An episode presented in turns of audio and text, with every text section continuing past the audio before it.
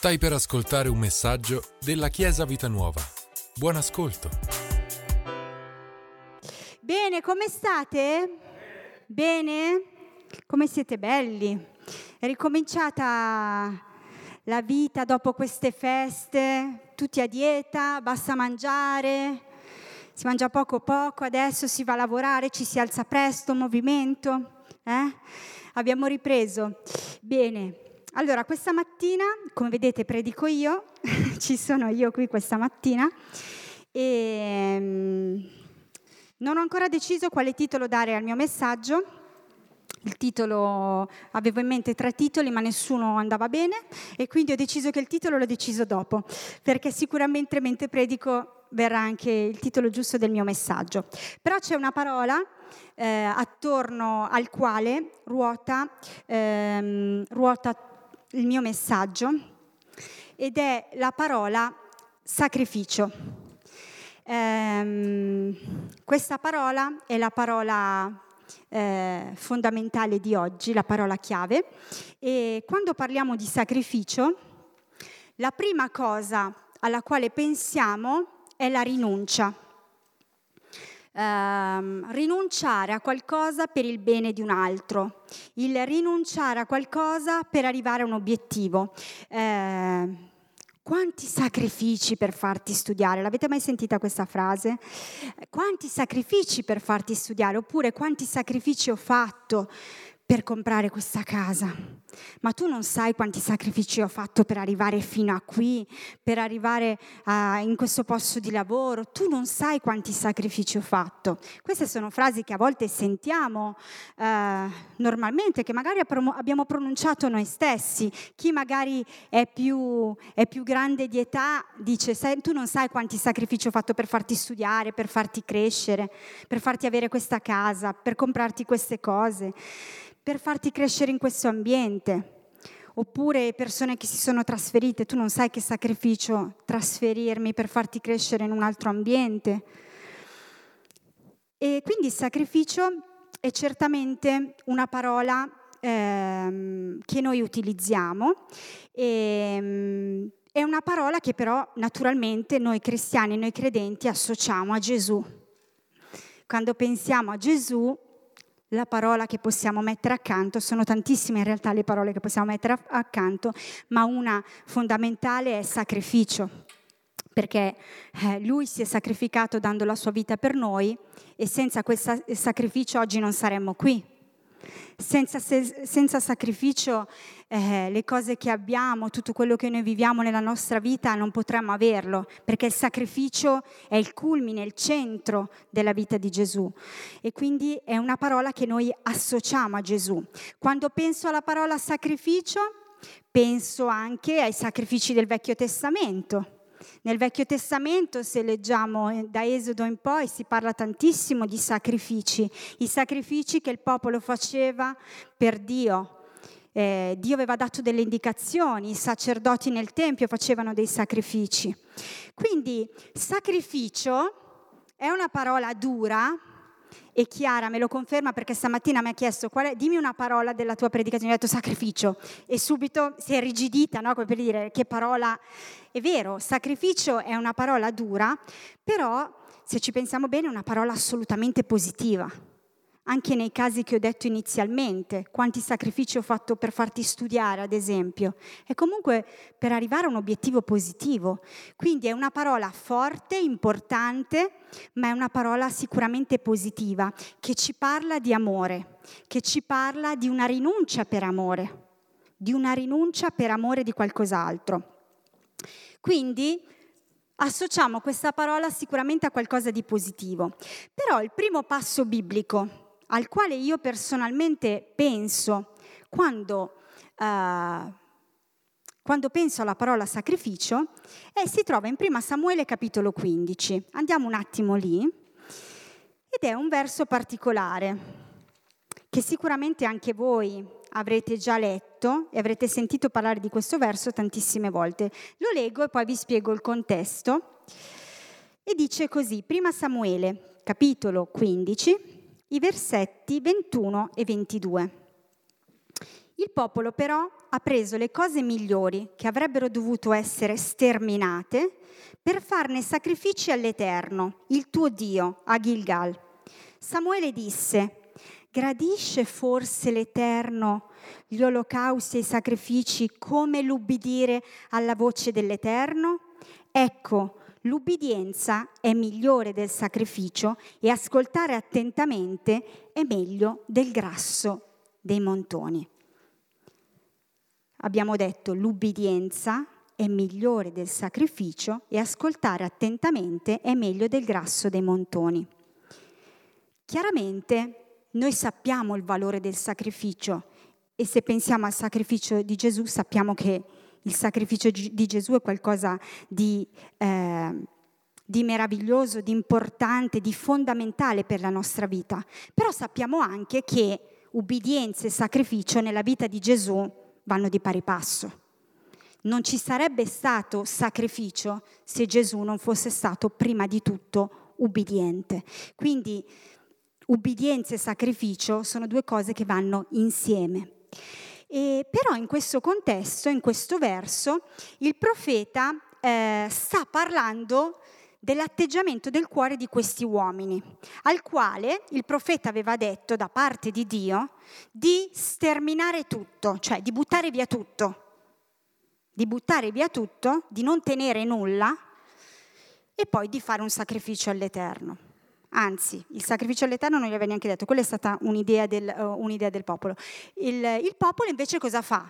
Non stermina e non butta via quello che l'Eterno ha detto di buttare via, ma lo tiene, perché gli sembrava, gli se, mm, noi diremmo, gli sembrava un peccato buttarlo via, no? E quindi lo tiene perché era bello, perché piaceva quello che aveva, perché era un bottino importante per loro, e, e poi fanno un sacrificio all'Eterno. E quindi in questo caso il profeta gli dice, cioè, era meglio ubbidire che non fare il sacrificio. Era un po' come se quel popolo in quel momento volesse un po' eh, giustificare, coprire eh, e mm, sistemare le cose con Dio con un sacrificio. Abbiamo fatto quello che abbiamo voluto, adesso Signore facciamo questo sacrificio, sistemiamo le cose, la relazione tra di noi. Questo era un po' l'atteggiamento del popolo in quel momento che aveva disubbidito all'Eterno. Quindi eh, è per questo che il profeta dice l'ubbidienza è migliore del sacrificio. Gli sta dicendo questo sacrificio non vale niente, perché alla base non c'è l'ubbidienza. Voi siete stati un popolo disu- di- disubbidiente. L'ubbidienza sta alla base del sacrificio e non esiste sacrificio senza ubbidienza. Non esiste sacrificio senza ubbidienza. E l'esempio perfetto, l'abbiamo detto prima, è Gesù. Se Gesù non fosse stato ubbidiente, e la parola nel Nuovo Testamento dice ubbidiente fino alla morte di croce, il sacrificio non ci sarebbe mai stato. Quindi l'ubbidienza viene prima. Il sacrificio di cui eh, si parla nella parola di Dio, il sacrificio che è gradito a Dio, è il sacrificio che parte dal cuore. È il sacrificio dentro di noi, che parte dal nostro cuore. Pensate a Gesù, a Gesù quando era ancora in cielo, prima di venire sulla terra, quando ha dovuto parlare con il Padre, il Padre gli ha esposto il piano, ha dovuto prendere una decisione, accettare, venire sulla terra, stare sulla terra 33 anni e in ogni anno della sua vita imparare l'ubbidienza per poi arrivare al sacrificio. Una decisione del cuore il popolo non aveva preso nessuna decisione nel cuore. Il popolo aveva disubbidito nel cuore e voleva fare qualcosa di esterno a lui, un sacrificio, prendere delle cose, sacrificarle per sistemare le cose con Dio, ma non era una scelta nel cuore. Non era una scelta nel suo cuore. Quindi il sacrificio ha a che fare prima di tutto con il nostro cuore. Il profeta stava dicendo, caro popolo, non puoi fare quello che vuoi e puoi pensare di sistemare tutto con un sacrificio, perché il sacrificio è la nostra vita per Lui, è il mio cuore coinvolto con Lui. Se il sacrificio è solo un'azione esterna, allora non vale niente. Allora non vale niente. Gesù è stato il sacrificio perfetto e ce l'ha insegnato con l'ubbidienza, prima di tutto con l'ubbidienza. Gesù ha fatto la sua scelta nel suo cuore di ubbidire e poi è arrivato al sacrificio. Prima vi dicevo, il sacrificio non deve essere qualcosa di esterno a noi, ma qualcosa che parte da dentro di noi, dalla nostra decisione nel nostro cuore. E questa settimana, mentre eh, stavo preparando questo messaggio, eh, in realtà già un paio di settimane fa avevo deciso nel mio cuore che sentivo che la parola chiave era sacrificio, ma non sapevo assolutamente in che direzione andare. Questa settimana, mentre lavoravo su questo messaggio, mi sono imbattuta nelle pagine di un libro che non stavo leggendo io, stava leggendo mio marito, ma ad un certo punto l'ho visto lì sul tavolo e l'ho preso, perché ho detto devo guardare un attimo in questo libro una cosa. E lì invece mi sono resa conto che c'era scritta una cosa bellissima che mi ha aperto gli occhi per, e mi ha aggiunto, ha aggiunto qualcosa, Dalila ha aggiunto qualcosa, scusate se faccio ma abbiamo avuto una discussione questa settimana su, sull'aggiungere, eh, ha aggiunto qualcosa nella mia visione eh, di un passaggio biblico. Settimana scorsa il pastore ha parlato della creazione e ci colleghiamo un attimo a quello.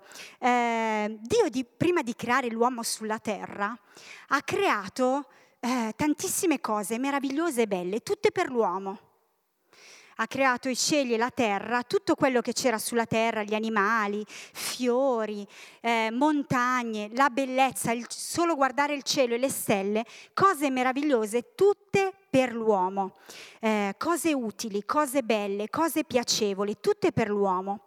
Però ha creato tutte queste cose affinché queste cose rimanessero cose esterne all'uomo e che queste cose servissero l'uomo.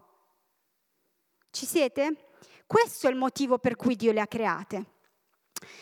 E nel profondo del cuore dell'uomo, quando poi Dio ha creato Adamo ed Eva, c'era un luogo segreto, ma un luogo dove solo Dio poteva stare, un luogo riservato a Lui.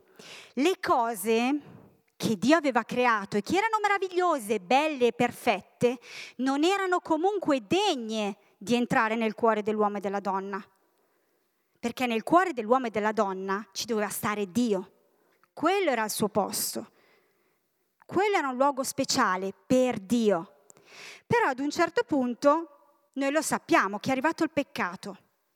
E il peccato ha stravolto le cose, perché in quel luogo speciale dove ci doveva stare solo Dio, iniziano a entrare le cose. Nel luogo speciale dove ci doveva stare solo Dio, iniziano a entrarci le cose. E per cose non intendo solo le cose materiali, ma parlo anche eh, della mia soddisfazione, del mio egoismo, di quello che voglio fare io, di quello che penso io, di come voglio che le cose vadano io. Entra tutto quello. Quindi il peccato e questo modo eh, quello che hanno vissuto Adamo ed Eva è stato proprio questo, che qualcosa ha preso il posto nel loro cuore, un posto che invece era dedicato a Dio. Meraviglioso questo punto di vista. Perché? Perché io ho sempre visto Dio che caccia Adamo ed Eva dal giardino perché hanno peccato. Chiaramente Adamo ed Eva hanno sbagliato, sono peccatori e vengono cacciati, però è sempre stata questa la mia, la, l'immagine che ho avuto. Invece è bellissimo vedere questo libro, leggendolo mi ha dato questa immagine, l'uomo che caccia Dio dal suo trono. Non è stato Dio a cacciare semplicemente Adamo ed Eva dal giardino, ma è stato l'uomo che prima di tutto ha cacciato Dio dal suo trono e su quel trono ha deciso di metterci qualcos'altro. In quel momento non c'era più Dio sul trono, ma c'erano altre cose. E da lì sono iniziati tutti i problemi, perché le cose belle, meravigliose, utili che Dio aveva creato non erano cattive, erano belle, erano buone, erano giuste. Dio le aveva create, ma in quel momento prendono un posto sbagliato nella vita dell'uomo. I doni di Dio prendono il posto di Dio, del creatore, di quello che aveva creato tutto, fatto tutto. Ma nel principio non era così, Dio non aveva stabilito così. Il cuore dell'uomo era il trono di Dio e doveva rimanere il trono di Dio. Così è nato il sacrificio. Da lì è nato il sacrificio. Prima di tutto è nato il sacrificio perché? Perché la prima cosa che Dio ha detto è che serviva un sacrificio per sistemare tutta questa situazione. E in Genesi 3 si parla di questo. E poi dopo vediamo che per arrivare al sacrificio di Gesù, Gesù ha dovuto istituire dei sacrifici e insegnare all'uomo cosa voleva dire questa parola sacrificio.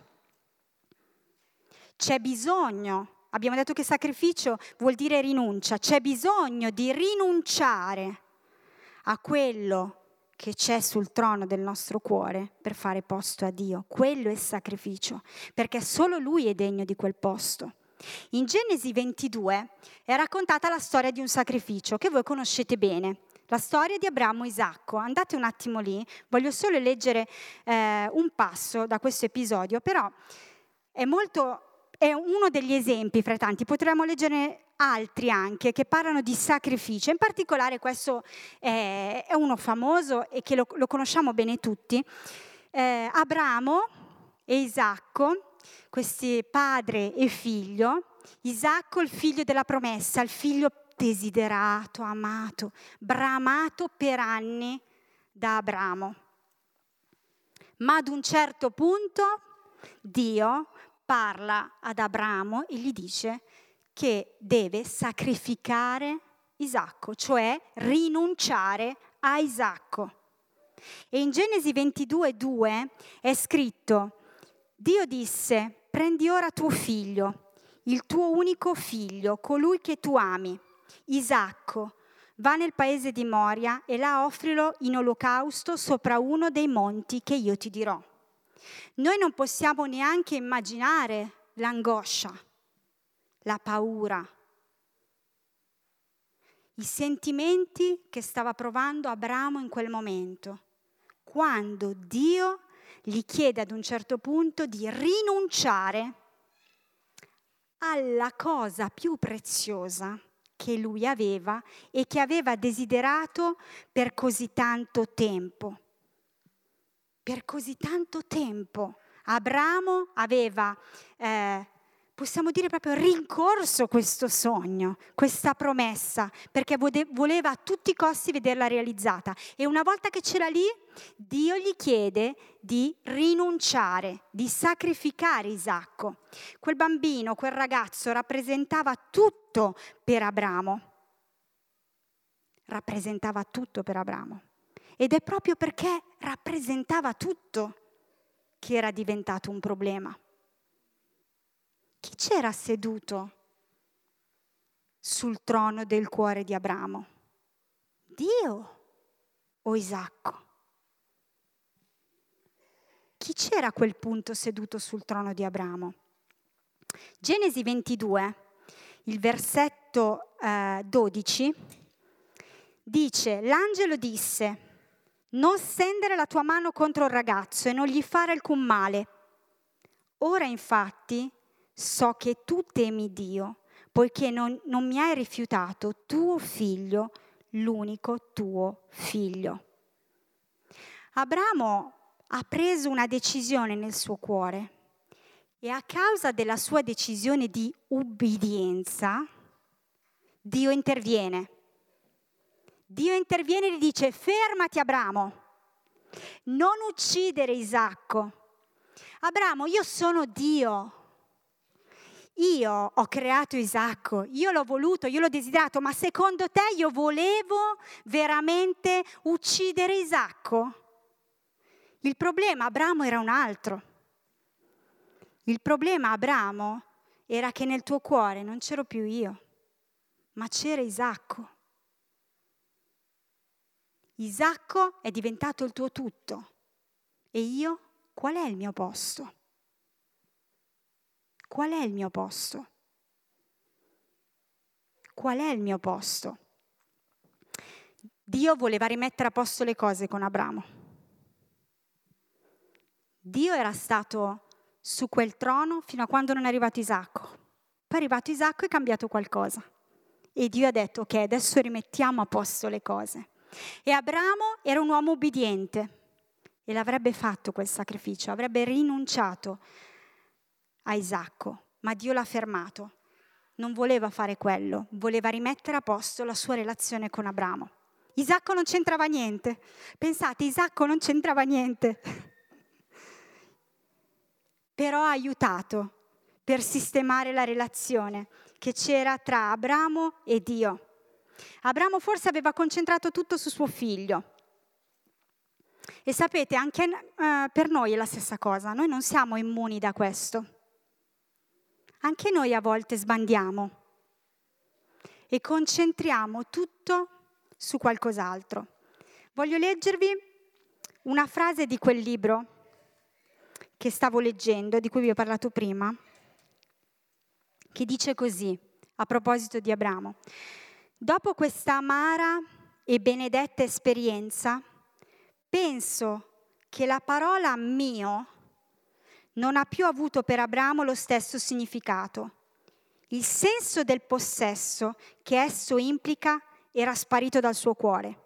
Le cose erano state, le cose erano state cacciate via per sempre. Ora erano diventate esterne all'uomo. Il profondo del suo cuore era libero, libero per il Signore, libero per il Signore, libero per il Signore. Il cuore di Abramo adesso era libero. Forse è un figlio, forse è un marito, forse una moglie, forse è il lavoro, forse è un hobby, forse lo sport, forse è la propria soddisfazione, la propria libertà, i propri diritti, il proprio orgoglio. Ma chi c'è seduto sul nostro trono? Chi c'è seduto sul nostro trono? Ogni tanto abbiamo bisogno di farci questa domanda, perché siamo uomini e siamo come Abramo e ogni tanto sbandiamo. Le cose vogliono prendere il posto di Dio nella nostra vita. Ma noi dobbiamo rimanere concentrati perché non sono le cose che devono prendere il posto che è dovuto solo a Dio. I problemi nascono quando ci sono le cose al posto di Dio nel nostro cuore, sul trono del nostro cuore. Il sacrificio, la rinuncia, è nel nostro cuore per far sì che Dio prenda il posto che gli spetti. Così possiamo progredire, andare avanti e crescere. Dio deve avere il posto giusto nella nostra vita, il posto che gli spetta fin dal principio, fin dal principio. Amen? Alleluia. Matteo capitolo 16, voglio andare un attimo nel Nuovo Testamento.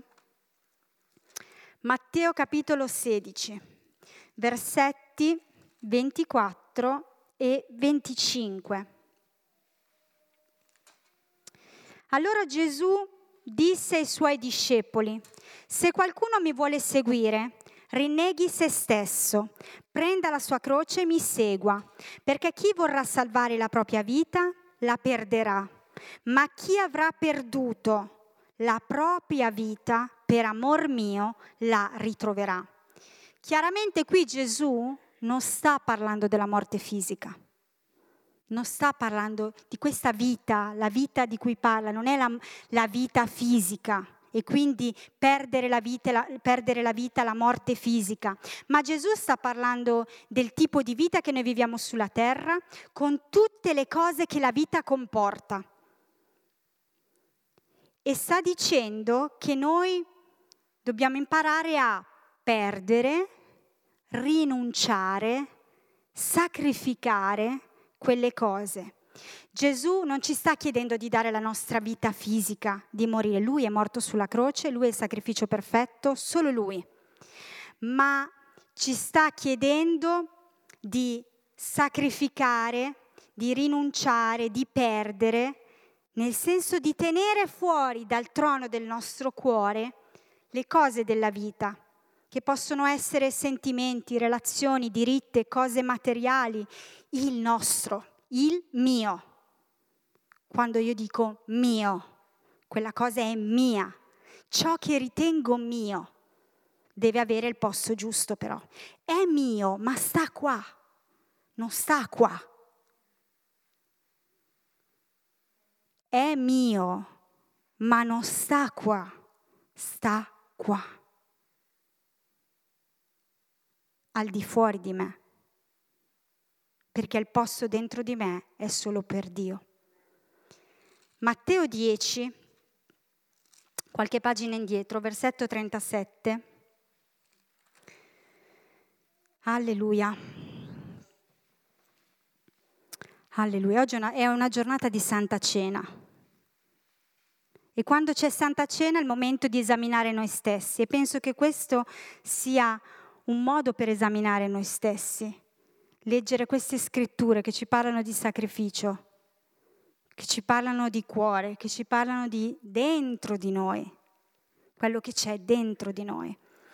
Matteo 10, versetto 37 dice, chi ama padre o madre più di me non è degno di me e chi ama figlio o figlia più di me non è degno di me. E chi non prende la sua croce e non viene dietro a me, non è degno di me. Chi avrà trovato la sua vita la perderà, ma chi avrà perduto la sua vita per causa mia la ritroverà. Ancora qui Gesù parla di questo concetto di perdere la propria vita per ritrovare qualcosa e anche qui chiaramente non sta parlando della vita fisica, sta sempre parlando delle cose, di quelle cose meravigliose che Dio ha creato, ma che sono al nostro servizio, che devono stare al di fuori di noi. Sapete, non sarebbe corretto predicare la parola e predicare solo la benedizione, la guarigione, predicare le gioie a sazietà, predicare il successo, predicare la pace,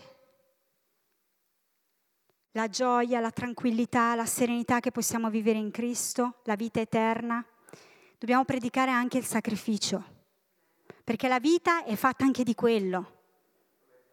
La nostra vita come cristiani, come credenti che crediamo in Gesù e in quello che Lui ha fatto per noi, è fatta anche di questo e vuol dire che è fatta anche di rinuncia.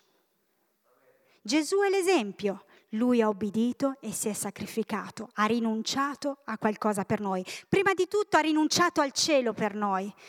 Quello è stato il primo sacrificio. Noi pensiamo solo al sacrificio sulla croce. Prima c'è il sacrificio che lui ha dovuto fare, rinunciando al cielo per venire sulla terra. E la terra non era proprio un bel posto, pieno di persone amorevoli.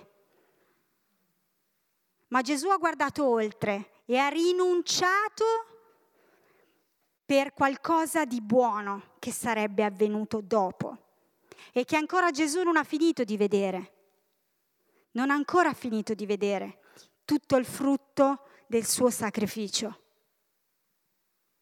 Non ha finito di vederlo. Però Gesù ha scelto di ubbidire e di sacrificarsi. E questo fa parte anche della nostra vita cristiana della nostra vita come credenti. Se io penso eh, alla mia vita personale, non, pe- non, non posso dire di non aver fatto dei sacrifici e delle rinunce. E io penso che se non avessi fatto questi sacrifici e queste rinunce, oggi non sarei qui, sarei da un'altra parte. Mi è venuto in mente poi anche l'incontro che abbiamo avuto martedì sera con Marta.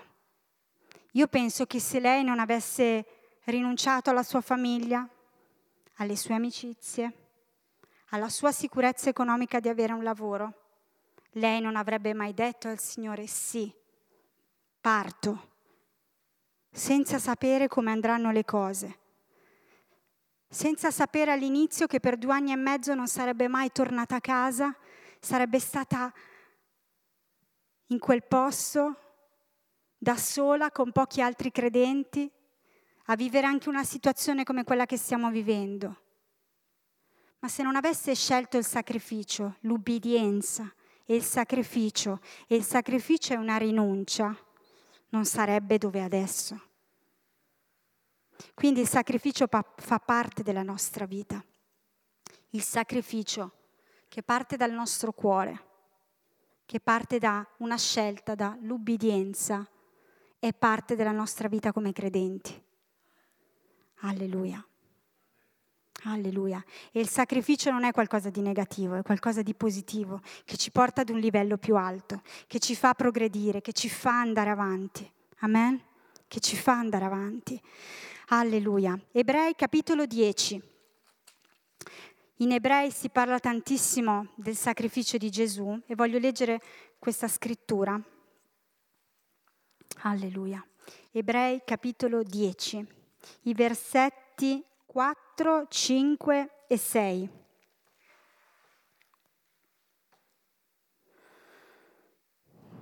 Partiamo dal, dal, versetto numero 3. Eh, qui si sta parlando dei sacrifici che facevano nel Vecchio Testamento con gli animali.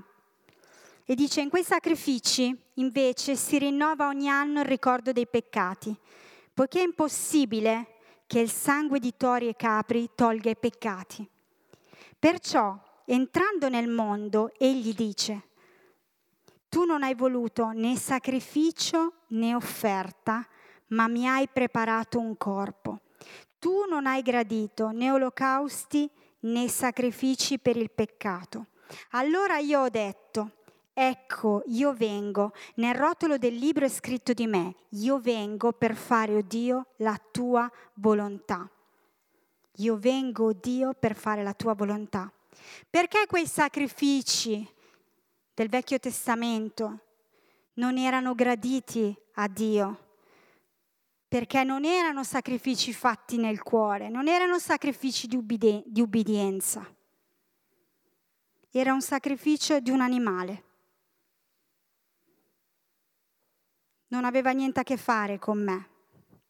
È come se adesso io andassi fuori e prendessi un animale e lo portassi dentro. Non ha niente a che fare con me. Io alla fine non sto facendo niente. E gli uomini non stavano facendo niente. E quindi dice che quel, che quel sangue è impossibile che togliesse i peccati, quel sangue non poteva togliere i peccati. Ma Gesù ha scelto come uomo chi far, chi far sedere sul suo trono e dice, ecco Signore, io vengo per fare la tua volontà. Ecco l'ubbidienza e il sacrificio. Signore, io vengo per fare la tua volontà. Questa è l'ubbidienza, questo è il sacrificio. Questa è l'ubbidienza e il sacrificio. Voglio leggervi altre due frasi prese da quel libro. Siamo spesso ostacolati dall'arrendere i nostri tesori al Signore per paura della loro sicurezza. Questo è specialmente vero quando questi tesori sono parenti amati ed amici. Anche i nostri doni e i nostri talenti dovrebbero essere ceduti a Lui, dovrebbero essere riconosciuti per ciò che sono, un prestito che Dio ci ha fatto, e non dovrebbero mai essere considerati in nessun modo come nostri. Aggettivo possessivo, mio, tuo, suo, nostro, vostro mio, è mio. Forse ci sarà bisogno di essere specifici, di nominare cose, persone ad una ad una. Potrebbe essere anche un po' drastico. Noi dobbiamo nei nostri cuori passare attraverso le aspre ed amare esperienze di Abramo se vogliamo conoscere la benedizione che ne segue. Se vogliamo conoscere la benedizione che ne segue. Se vogliamo veramente conoscere Dio in una crescente intimità, dobbiamo percorrere questa via della rinuncia. E se siamo protesi in avanti nella ricerca di Dio, Egli prima o dopo ci porterà a questa prova. Abramo allora non era consapevole che stava affrontando la sua prova e se avesse fatto una scelta diversa da quella che ha preso, l'intera storia del Vecchio Testamento sarebbe stata diversa. Questo significa che l'ubbidienza e il sacrificio portano delle grandi svolte nella nostra vita. E queste svolte non sono solo a beneficio di noi stessi, ma sono a beneficio anche degli altri. Se Abramo non avesse agito in quel modo, non avesse affrontato quella prova, la storia sarebbe finita lì. E tutto quello che c'è scritto dopo di Abramo non ci sarebbe stato e neanche tante cose che sono scritte nel Nuovo Testamento di Abramo. Se Gesù non avesse obbedito non si fosse sacrificato, oggi non saremmo qui. La scelta di una persona ha influenzato l'intero mondo. Tutte le persone che c'erano, tutte quelle in quel momento, quelle prima e quelle dopo e quelle che ancora verranno. Forse noi con la nostra scelta, con la nostra obbedienza e il nostro sacrificio, potremmo anche influenzare anche solo una persona. Ma se Dio ti ha chiamato a influenzare quella persona con il tuo sacrificio, prima di, di tutto fa del bene a te e poi fa del bene anche agli altri. Fa del bene anche agli altri. Alleluia. Alleluia. Signore, vengo per fare la tua volontà. Signore, vengo per fare la tua volontà. Alleluia. E vogliamo prepararci alla Santa Cena. Alleluia. E mm, con la Santa Cena oggi desidero che proprio possiamo renderci conto di questa verità, del significato di sacrificio che il sacrificio, il sacrificio non è venire in chiesa, non è un sacrificio venire qui la domenica. Il sacrificio non è fare del bene agli altri, il sacrificio non è amare il proprio nemico, il sacrificio non è fare del bene al prossimo, essere generosi, quella dovrebbe essere la nostra normalità come cristiani, come credenti. Quello non è sacrificio. Il sacrificio è un altro e parte dal nostro cuore per lasciare spazio a Gesù e a niente altro, per imparare a mettere le cose al proprio posto. E quando le cose sono al proprio posto, le cose funzionano bene. Le cose funzionano bene. Quando facciamo lo studio sulla priorità nel corso Crescere in Cristo, faccio sempre questo esempio che per me è stato, penso, una delle immagini più utili che ho avuto nella mia vita fin da quando sono adolescente. E che se Dio sta in alto, se Dio sta sul trono, tutto quello che è sotto viene benedetto. Ma se ci sono delle cose, delle cose che sono sopra Dio e sono più importanti di Dio, e possono essere persone, relazioni, cose, pensieri che sono al di sopra di Dio, allora Dio non le può benedire. Dio deve essere sopra. Prima Dalila ha iniziato dicendo Gesù sei il centro. Gesù sei il centro, sei sopra, sei il nostro tutto, è dal centro che parte tutto, da Gesù. ma quello che è al di sopra di Dio non può essere benedetto. Tutto deve essere sottomesso a Lui. E questo sottomesso è solo per il nostro bene, perché Lui lo vuole benedire. Isacco era diventato qualcosa di un idolo. Dio, grazie per questa promessa, però l'ho così tanto desiderata. Ok, rimettiamo le cose a posto, altrimenti qui la storia non può andare avanti con te, Abramo. Siamo bloccati perché Isacco è finito sopra. Era quella la questione. E noi veramente oggi vogliamo con tutto il cuore ricordarci di questo e fare spazio nel nostro cuore perché solo Lui è degno di quel posto. Solo Dio è degno di quel posto. E imparare a sottomettere tutto il resto a Lui. Sapete perché a volte non sottomettiamo tutto a Lui? Perché non ci stiamo fidando. Pensiamo di poter fare meglio noi a custodire certe cose. Invece no. Dio è il miglior custode, Dio è colui che si prende cura di noi, di ogni aspetto della nostra vita. Dobbiamo imparare a fidarci. Dobbiamo imparare a fidarci. Alleluia. Alleluia. Grazie per averci ascoltato. Rimani aggiornato attraverso i nostri canali social.